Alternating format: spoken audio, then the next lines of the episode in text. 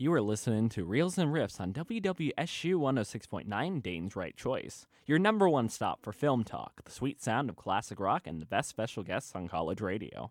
I'm your host, Random Allen, here to lead you through the madness of your week with some laughs, truth, and those little bits of useless trivia to annoy your friends with. This week on the show, we're talking about strange monoliths, AI art, McCartney 3, and for our final segment, we are joined by a famous TV writer and the co creator of the CBS show Blood and Treasure, Stephen Scaia. Enjoy Layla by Derek and the Dominos, and we'll be right back.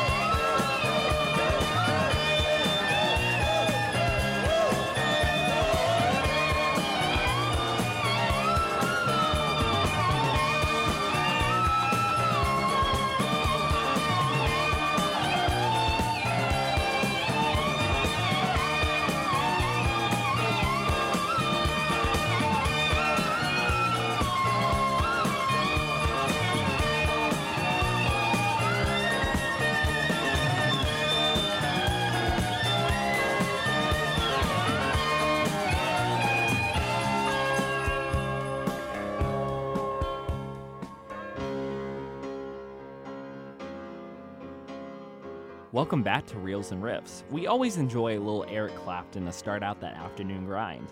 Eric Clapton is a master with the guitar, and he stands out in almost any group that he's in. I'm just now really starting to get into Cream, Derek and the Dominos, and Clapton's other work, and I hope to spotlight it on the show at some point. Well, it's a new year, new season, and new show. Reels and Riffs is back with some changes. For our new main segment, true to our name, each week we'll be doing a deep dive on a popular movie or album. Additionally, we'll have interviews, live performances, and more. We've got a great show for you today, folks. But first, we'll be bringing back a much beloved segment to start us off. Back with popular demand Weird News Around the World. Welcome back to Weird News Around the World, where we look at the odd, the unusual, and the just downright strange things that happen around this big blue planet of ours. Our first story is a strange bookend to the already bizarre year that was 2020.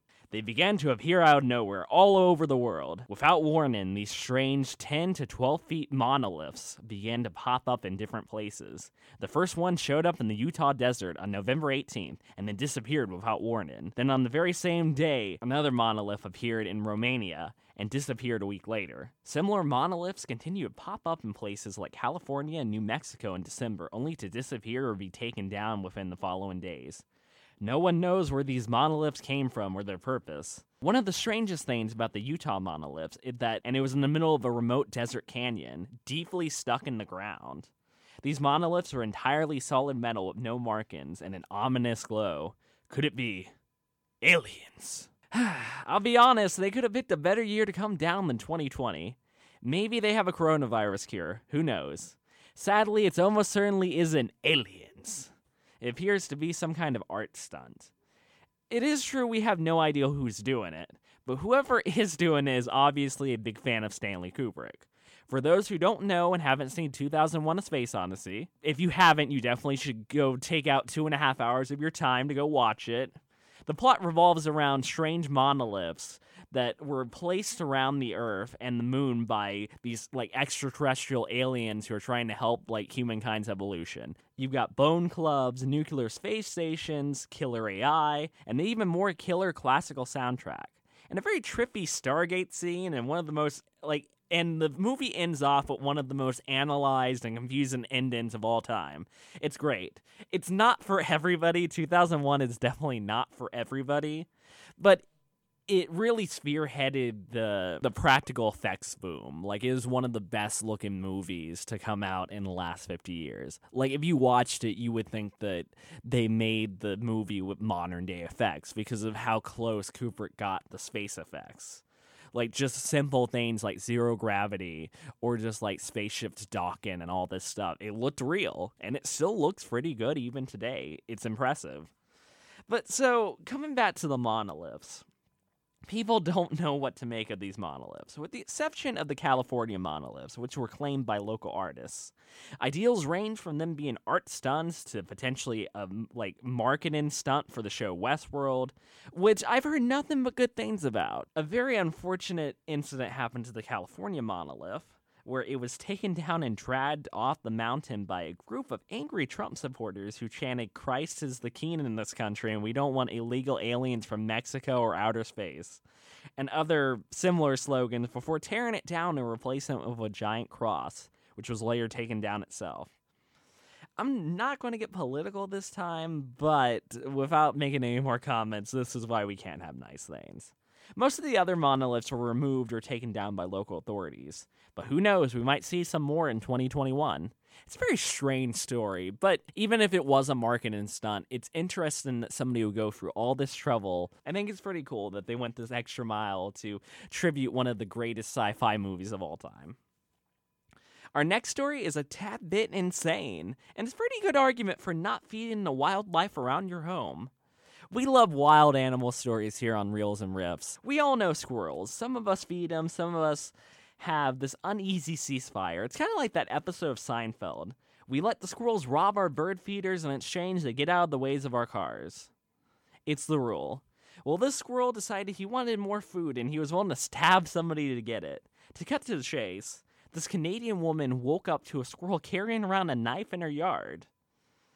Obviously, that's a little bit more incentive to fill up the squirrel's bird feeder. Obviously, the squirrel found um, the knife somewhere and started carrying it around, but I'll be honest, it's pretty intimidating. You wake up and the squirrels are carrying knives. The world would be complete chaos, dogs and cats living together, mass hysteria. I mean, 2020 already had killer hornets, COVID, and giant wildfires. This year, we have knife wielding squirrels. What's next? Could be like the next Sharknado type movie. You know, one of those really crappy B movies that just is entirely sold on the title alone and get like an A list actor to be in it, like Snakes on a Plane. Why can't we have squirrels with knives? I think maybe you get Dwayne the Rock Johnson into this movie. You get like a huge budget, maybe have it directed by Nicolas Cage, and you could have a giant dumpster fire, but it would be an enjoyable dumpster fire. Luckily, nobody was harmed this time, but this year's still young, and knife wielding squirrels could be on the loose. Be careful out there. For our final story, we go to Australia. And as a fair warning before I start like talking, if you have a fear of spiders, do not listen to this part of the episode. So Australia's already known for its terrifying wildlife. But you would think like most of that wildlife, most of that terrifying wildlife is outdoors and away from your house. Not so anymore. This mother just happened to be checking in on her daughter, and then she realized that her daughter's room was infested with spiders, over 70. She looked up in one corner of the room and there were spiders pouring out of a hole. She looked up in the other corner, there were more spiders pouring out of the hole. And there are those hairy huntsman spiders, kind of like mini tarantulas. And then so her daughter had told her a few times earlier in the week that, hey, there's a lot of spiders in my room. And yeah, maybe if it was like one or two or three, that'd be more normal, more acceptable. You wouldn't panic as much.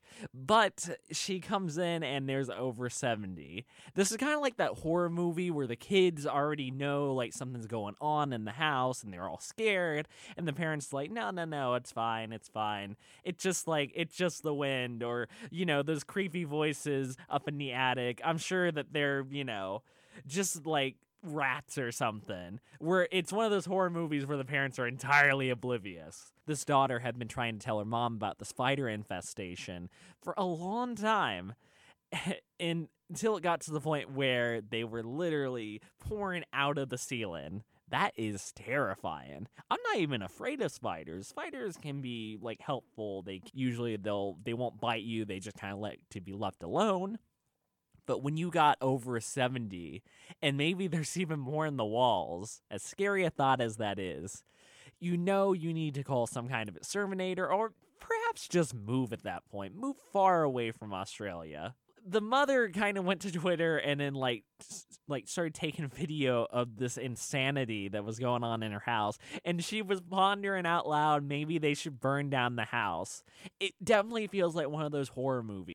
One of the scariest things about these spiders is that as big as they are and they're about the size of most like common house spiders, these are just baby spiders and they can get significantly bigger. Now, according to the mom, luckily the infestation has kind of disappeared. The spiders like migrated away, hopefully, and her like daughter is now sleeping in her bed.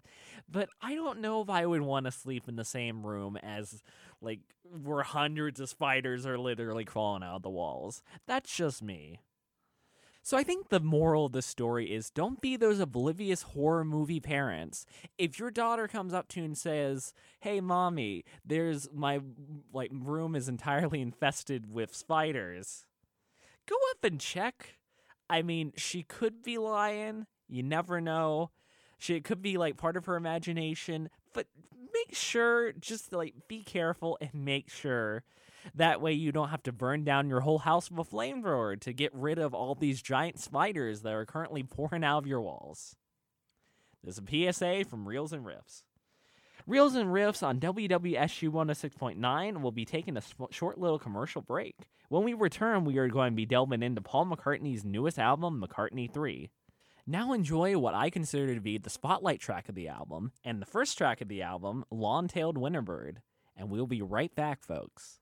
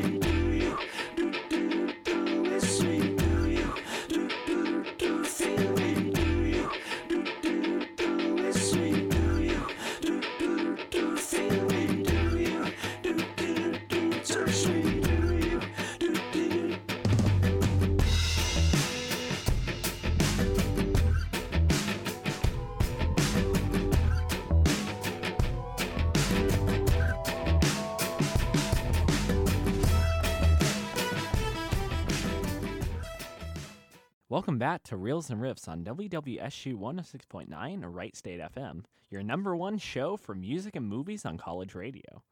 Let's get right into talking about Paul McCartney's newest record, McCartney 3. It's Paul's first number one album in a few decades. Paul has been consistently putting out solo work over the years, including Egypt Station back in 2018. But this is the first album of his to break number one on the Billboard charts in a while, which I think is really impressive for somebody like Paul, who's such an amazing musician, to still be able to put out a number one album when he's 78. I think among some people, there's always this prevailing opinion that musicians are always chasing after their shadow. They can never be as good as they were back when they were younger. While there may be some truth to that, I think Paul is really breaking the mold and showing that even though I'm 78, even though like I haven't had a number one album in a while, I can still break the Billboard charts and I can still like deliver that kind of quality. One of the interesting things about McCartney 3 is that it started entirely by accident. Essentially, Paul was kind of playing around with some of his unfinished songs, and the first track, Long Tailed Winterbird, was being developed for a short film. But since the pandemic rolled around and nobody was going out really anywhere, and Paul just happened to have a fully functional professional studio built into his house, because of course he's Paul McCartney, he would, he decided to take a lot of these unfinished tracks that he'd been playing with including some extra stuff from some of his other albums like Egypt Station, and finally finish them and turn them into what we have now, McCartney 3. It's similar to what happened with McCartney 2, where the whole like album kind of came together by accident. But what a happy accident it is. I think the best word that I would use to describe Paul McCartney in general would definitely be versatile. He's mastered so many different instruments, and he's filled in for so many different roles. It's very impressive. I mean, I can't even really count them all. You've got bass, piano, electric guitar, acoustic guitar, drums, trumpet, double bass, even more than that, probably. You can really see those talents on the first track of the album, which I played for you before the break, Long Tailed Winterbird. It has this really addicting acoustic guitar riff, and it feels like it could stand out as a single all its own. It's simple, it's a simple repeating riff, but it's very distinctive. It feels and it feels like it, it's unique because there's not a lot of acoustic guitar in modern rock. There's acoustic guitar all over country, but I feel like a lot of modern rock songs don't really use it very much. And that's kind of sad because the Beatles used the acoustic guitar to very great success for a lot of their White Album work. I feel like it's a very underutilized instrument. And you can really see like Paul's skill as like at all these different instruments that he's playing in this first track. Long Tailed Winterbird is a very standout track and a good opener to his album. And I will argue later on that it feels kind of like the album deflates somewhat as it goes on because it had such a good opening track. In regards to bass specifically, Paul is really the person responsible for bringing the bass player or like to the forefront of bands. Usually in most bands, the bass player is probably the least known member, and that's super unfortunate. Heck, I saw a whole Led Zeppelin documentary where they didn't even mention John Paul Jones once. You could have forgotten that he was even part of the band. Paul really took the bass and made it his own, but he's also so skilled at all these other instruments other than bass and piano. So, coming off of Long Tailed Winterbird, we have another track called Find My Way, which I want to play a bit for you right now. It's very fast moving electric guitar. It kind of feels like a very fast paced pop song that you would see in a lot of the early Beatles work. Catchy and simple. Like, we can work it out. There are two different drum and bass tracks layered with guitar loops apparently Paul had a lot of fun recording in this track, and you can definitely tell by the enthusiasm in his voice. This shows off Paul as the one man band he is.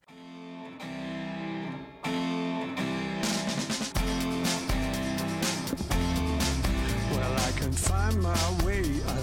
Left from right because we never close. I'm open day and night.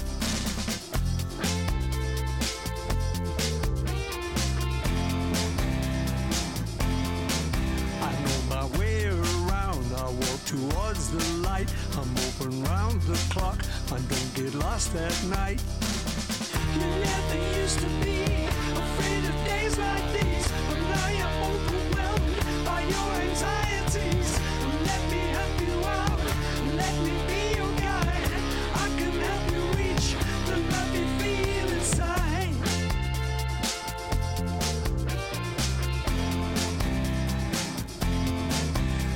can find my way. I know my left from right because we never close. I'm open day and night.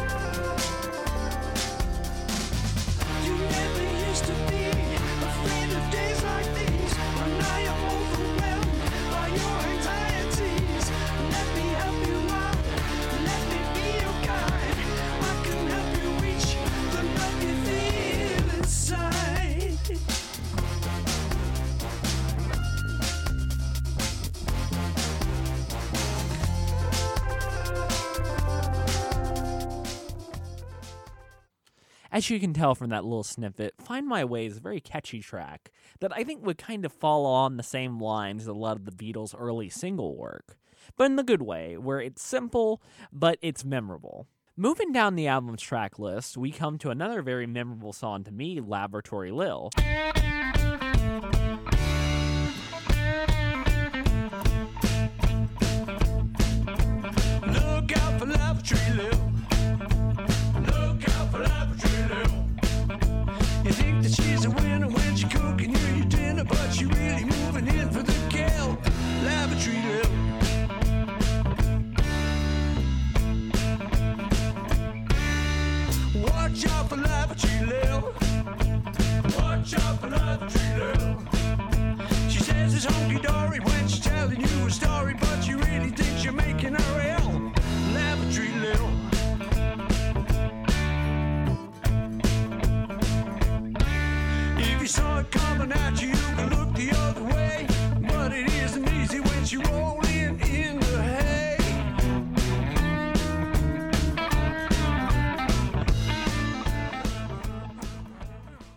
The title alone, it might sound like a certain other song that many fans of Abbey Road know very well. It might sound a little bit like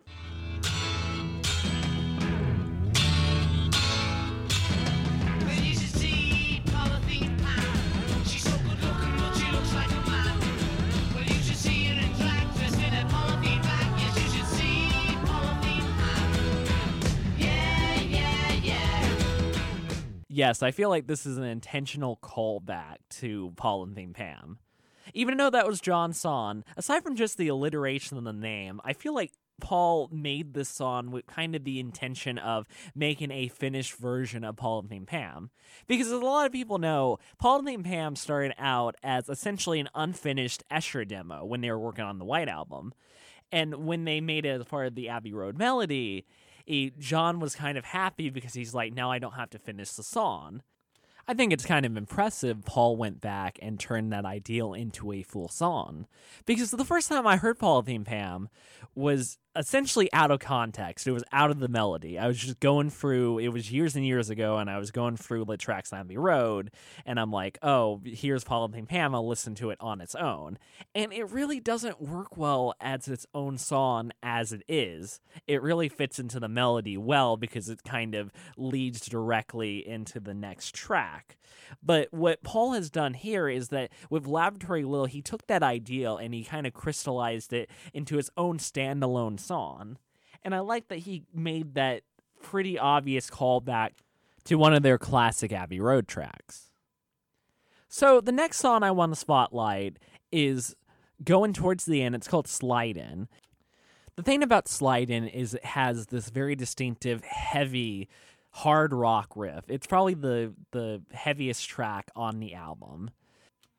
The opening chords to me are very reminiscent uh, to something like Hey Bulldog, where it's very hard rock song, kind of a departure from the rest of the album, in a similar way to how like the Beatles didn't make a lot of like hard rock songs, aside from something like Hey Bulldog or Helter Skelter. It stands out from the rest of the tracks because of this very gritty sound, and I think you guys will like it.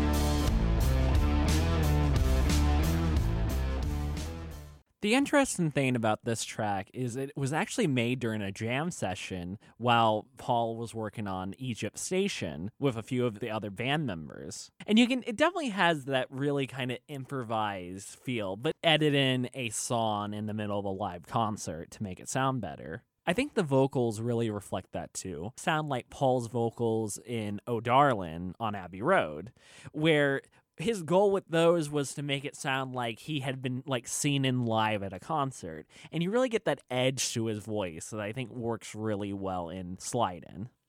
So we're moving on to the last two tracks of the album. And this next one is called Deep Down. And it's another track that really shows up Paul as a one man band. The thing about Paul that a lot of people don't know is that he is a really good drummer. He's no Ringo, but he has had some standout tracks on Beatles songs that you probably didn't know that he played on, such as Back in the USSR. Because at the time when they were recording back in the USSR, Ringo had left the group. So Paul was the drummer on there. He was also the drummer on the Ballad of John and Yoko. The thing about Paul is that, as I was saying earlier, he's very good at being a multi instrumentalist. And even though we might not think of him as a drummer, I think Paul's drumming really shines through on this track, in conjunction with his work with the Moog synthesizer, which is a Beatles staple that kind of combines together to give you this really low, bluesy, rough track that I think he's going for. Also, I like the effects that they use on Paul's voice. It gives it a nice edge.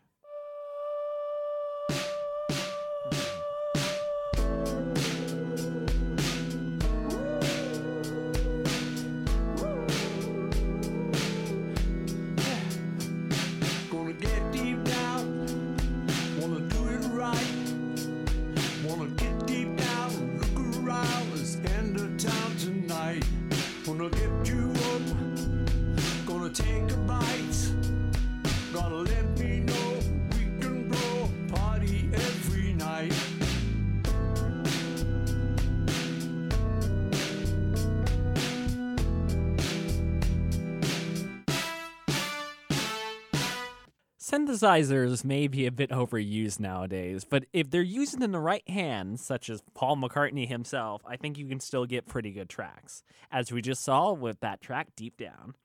Now, finally, for the last track, it has a bit of a callback to Long Tailed Winterbird. It's called Winterbird slash When Winter Comes. So the first section feels a lot like a reprise of the first track. And apparently, this was originally recorded and mixed down with the help of George Martin back in the 90s. Paul's been trying to get the second half, When Winter Comes, released in various formats for the past while. And it's a very common song to end the record.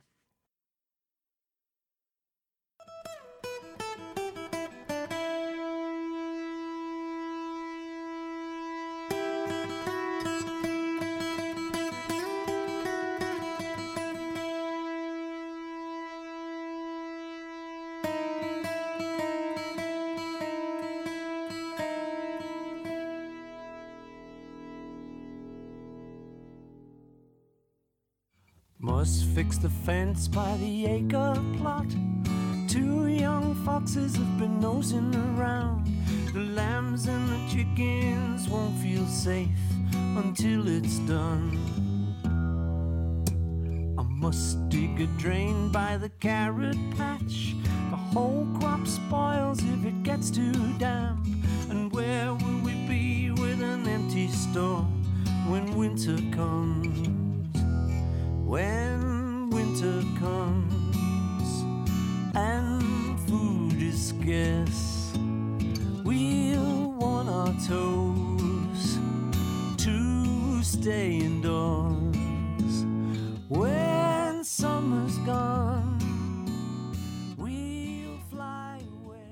Overall, I think that McCartney 3 is a great album and well deserving of that number one spot on the Billboard charts. It shows that Paul McCartney can still be an influential and amazing musician even in today's market. And it shows that one of the defining voices of like the early 60s, 70s, and 80s has still got it. I part of the reason why I only played bits of these tracks is because I want all of you to go out, out either listen to McCartney III on Spotify or heck, buy the record, buy the CD, and give Paul McCartney all that love and support that he truly deserves, still being one of the greatest musicians of our time. When Reels and Riffs returns, we are going to be joined by a very special guest, TV writer and co creator of the CBS show Blood and Treasure, Stephen Scaia. You are listening to WWSU 106.9, Dayton's Wright Choice, and Reels and Riffs will be right back after this short little commercial break. Welcome back to Reels and Riffs on WWSU 106.9 FM. For our final segment, One on One, we are joined by a very special guest. He is a famous writer, producer, director, comic book writer, and occasional actor who has contributed to many fan favorite hits, such as Judging Amy, Warehouse 13, Limitless, Charlie's Angels, and more. But he's probably best known currently as the co creator, writer, and producer of the current CBS adventure show Blood and Treasure. Stephen Scaia, everybody, how are you today? I'm good, good. It's uh, it's fun to be with you. It's fun to have you on the show. So let's start out strong. You studied film at Emerson College before you broke into the industry. In what True. ways did your educational background in film benefit your later work as a director and writer for TV? Okay. And what mentors or role models had a positive impact on you during your time at university? You know, it's it's funny that um, that you ask because I always when people always ask like what was what was college like, I don't remember the classes as well as I remember the experience of it because Emerson was a very hands-on school. So you would go and you would take your classes, but really where the camaraderie happened and where you learned and honed your craft was in extracurriculars. So Emerson had a radio station, two radio stations, a TV station, a film club, um, a second film club, and everyone was always working on projects. And so what I loved about Emerson was not only did I make friends that I still work with to this day, I also got to work on a lot of different things where I got to taste a lot of the different parts of the business to make sure I was finding the, the, the part of the business that would work best for me. And I think that um, much like Wright State, which I know has a really great film program, to me, the fun part is doing it. It's not about just learning it. And so to me, the mentors that I remember the best were the students that I went to school with who were always pulling people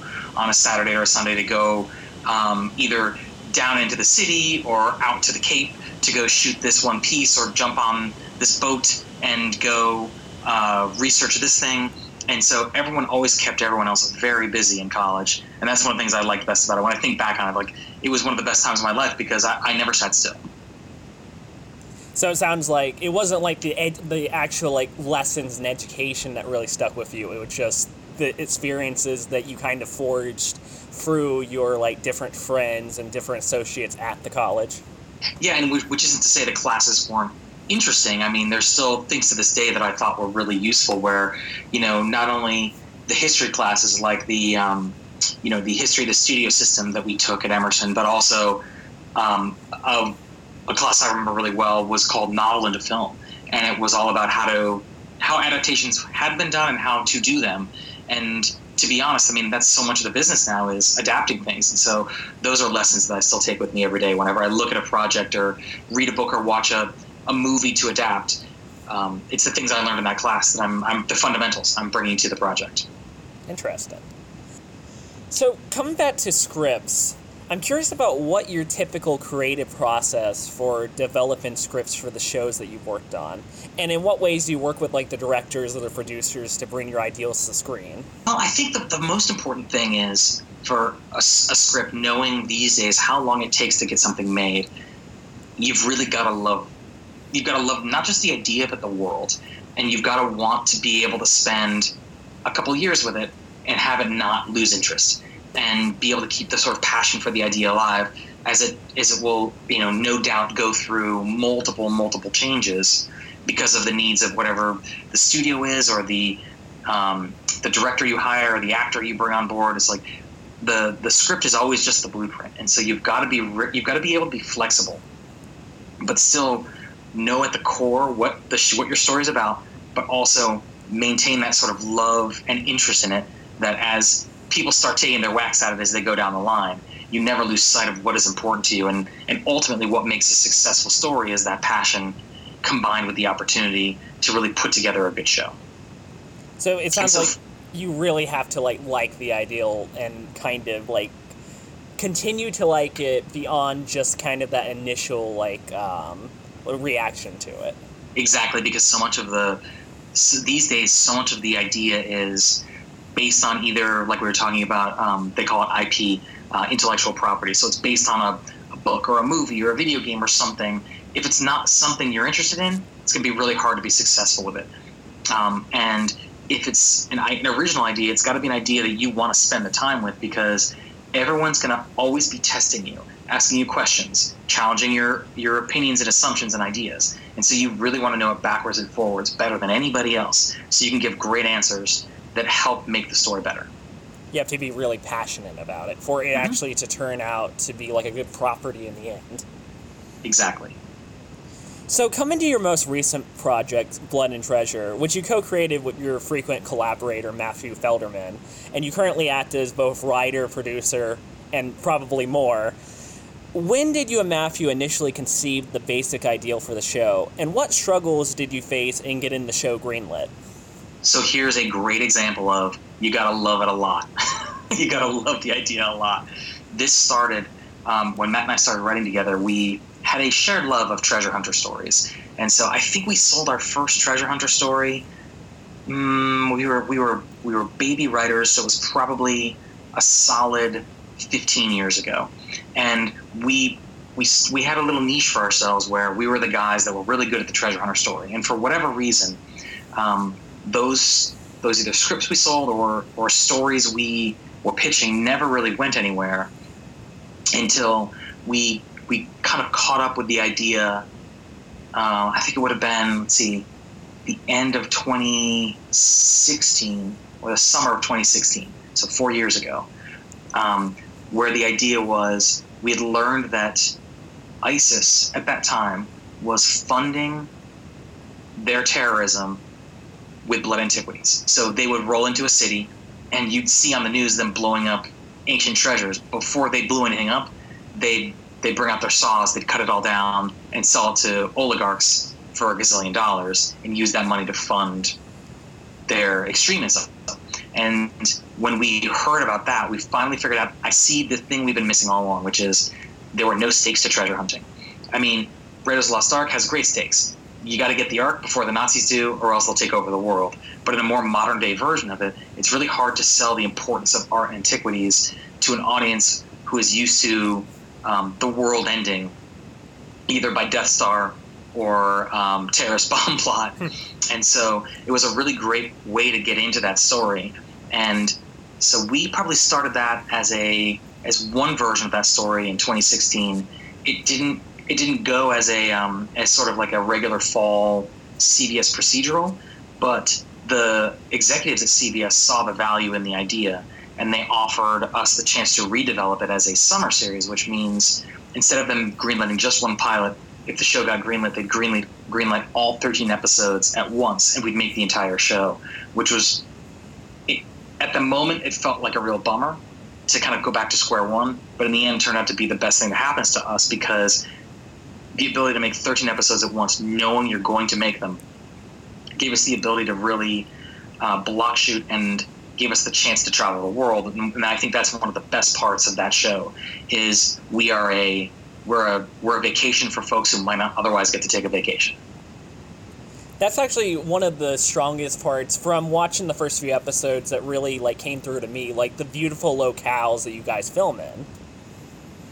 Yeah, and, and that's that's not by coincidence. It, re- it really is that every season, where the last two seasons starts with um, me, a production designer, and a producer getting on the road and traveling to the places in the world where we're thinking of shooting that year. So, um, first season was uh, more of a Middle Eastern, Mediterranean story. So we went to Italy and scouted southern Italy and Morocco and kind of the places that would du- that would double well for dusty Middle East. knowing that Montreal was going to be our hub, and Montreal has the benefit of being both uh, Western looking but also European um, in its architecture. So it, it covered the basis for sort of Northern and Central Europe.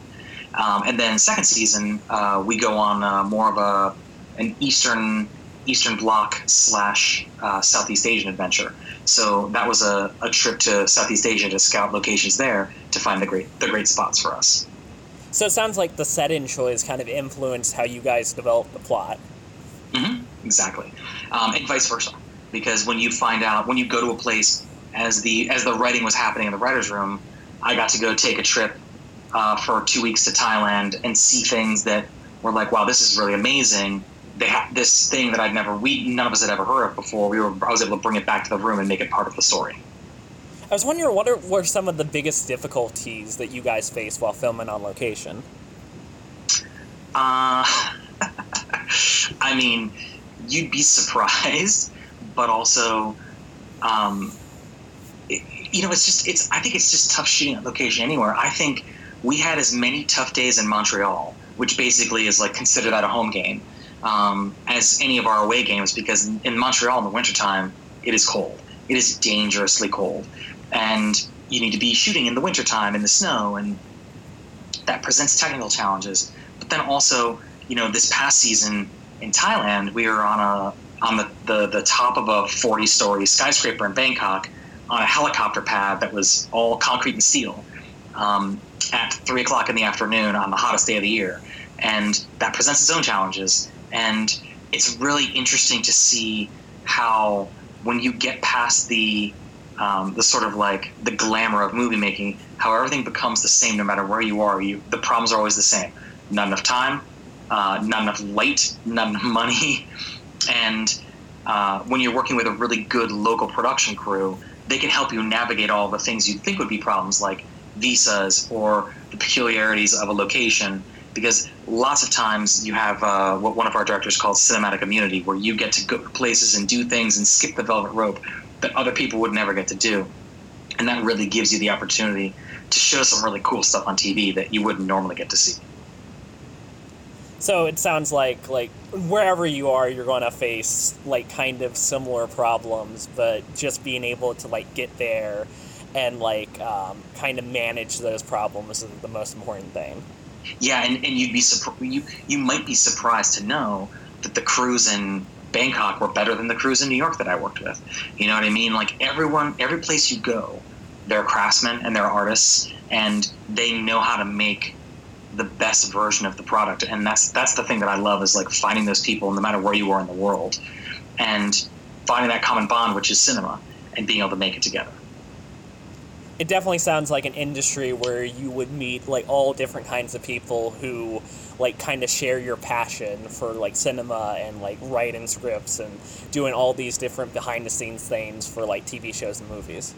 Yes, absolutely, and and also it helps too when you are in a place where, um, let's say the person in charge happens to like movies a lot or TV shows, and you get to have certain problems go away. I, I remember uh, first season we needed a, a cargo plane for um, an episode, one of the first few episodes of the show, um, and I believe the cargo plane was supposed to be like story wise, it was going from Zurich to Rome, um, and we were having a lot of trouble finding it. We couldn't find one it was a C-130 we needed. Couldn't find it in in North America because the United States government couldn't help us in Canada, and the Canadian government wasn't interested in helping us. and we had trouble finding it in Italy because the Italians don't actually use that type of plane, and so we were we were having a lot of trouble finding it until we went scouting in Morocco. And one of our days, uh, at- uh, one of our dinners after scouting in Morocco, I was having dinner with our producer director, our, our, our executive, one of our executive producers, and then the local production team that we'd hired to help us in Morocco. And I was just sort of having a, a conversation about how frustrating it was that we couldn't have found that C-130 in Italy. And one of the guys was like, "Oh, wh- what's what's the problem?" And I explained the situation, and he, he said, "Okay, maybe I can help you." And he pulled out his phone, dialed the number. We kept talking about whatever we kept talking about, and, this, and at a certain point, he stopped and goes, "Oh, sorry to interrupt. Um, how's Thursday?" We're like, "Thursday for what?" He's like, "Oh, um, well, I'm on with the king, and he said you can have one of his C-130s. Um, we just got to go to the air base, and uh, it, is Thursday okay to go pick out a C-130 for you guys?" Oh wow. I was like, perfect. And uh, and sure enough, we went the you know that day we we they were they were all lined up on the tarmac. The general who showed us in walked us right past security, said point at the one you want, it'll be there on whatever day it was, November third, and you can you guys can shoot with it all day. Sounds like it's all who you know. And it was just because the king really loves movies and TV. Oh wow. So, final two questions. But what was the most difficult moment of your career and how did you get through it? this this last year with the pandemic has been really really difficult. Um, we were in the middle of shooting our season. It was really imp- we were in Thailand when everything really got got hot um, in the world, and it was really difficult not being able to finish. But then knowing that we needed to finish the show, but not knowing how or when or even where in the world we would be able to do that again. And so the springtime was a lot of time spent watching what we had, rewriting the scripts that we hadn't finished yet, uh, or the pieces of scripts, and figuring out a game plan so that when we did get back up into production, we were able to do everything we were missing, um, including pieces from other parts of the world, knowing that we only had one place we could go and do it, and that was Italy. And so Italy had to double for a lot of different things, including Southeast Asia and that was probably the most challenging thing I've ever dealt with. Which is, at, no point can, can the answer be we can't do it. It's got to be okay. How do we do this? And it, and it really became, to me, a, a months long personification of one of my favorite scenes in a movie. Um, in Apollo 13, when they have the um, the two different canisters for the um, um, for the, the airflow, and they've got the square one and the round one, and they say we've got to make this one fit into this one using only this, and they point to the table, and it's all the pieces of things that are inside the capsule. And to me, that's what that entire spring became about. You gotta make the impossible possible. You gotta make it work Mhm. somehow. Yep, no is not an answer. Final question. What is the proudest moment of your career and why? That's a great question. I think if I can bring this thing in for a landing this season, that'll be it. Oh, season two of Blood and Treasure? Yeah, yep. With all the challenges and everything, I think that'll be a that'll be a really satisfying moment when it finally gets on TV. Just listening to you, it, it definitely, I'm getting across how much of a Herculean task it is to just like get a show made. So just like having it on the air and having like the fans being able to watch it will be like probably really um, like a really moment of pride that you got that made. Absolutely, and and the the, the hundreds of people on multiple continents all over the world that all contributed to it. I mean, like it's been going on so long now that that that we've lost people, we've added people, people, babies have been born. It's like it really has become this thing, um, this sort of like worldwide uh, family, and it's been a great experience. So bringing it home is is, is part of that. I think that's a great note to end on. I want to thank you so much for being on the show, Stephen. It's been great having you here. It's been an honor having you here. Do you have any parting words for our audience? Yes, you can do it. I, uh, especially for uh, for anybody that's that's listening there in in, in Southwest Ohio, it's like I, I was I was just a kid who watched too many movies and didn't much care for math and didn't really want to become an accountant or a dentist. And I was like, you know, I'd like to make movies someday. And uh, turns out you can do it. I didn't know anybody. I'm not related to anybody. just a lot of hard work and preparation, and that's all luck is. Is hard work is is luck is just preparation meeting opportunity. Everybody watch Blood and Treasure on CBS and CBS All Access, and stay tuned for season two in production right now. That's our show, folks. Good night.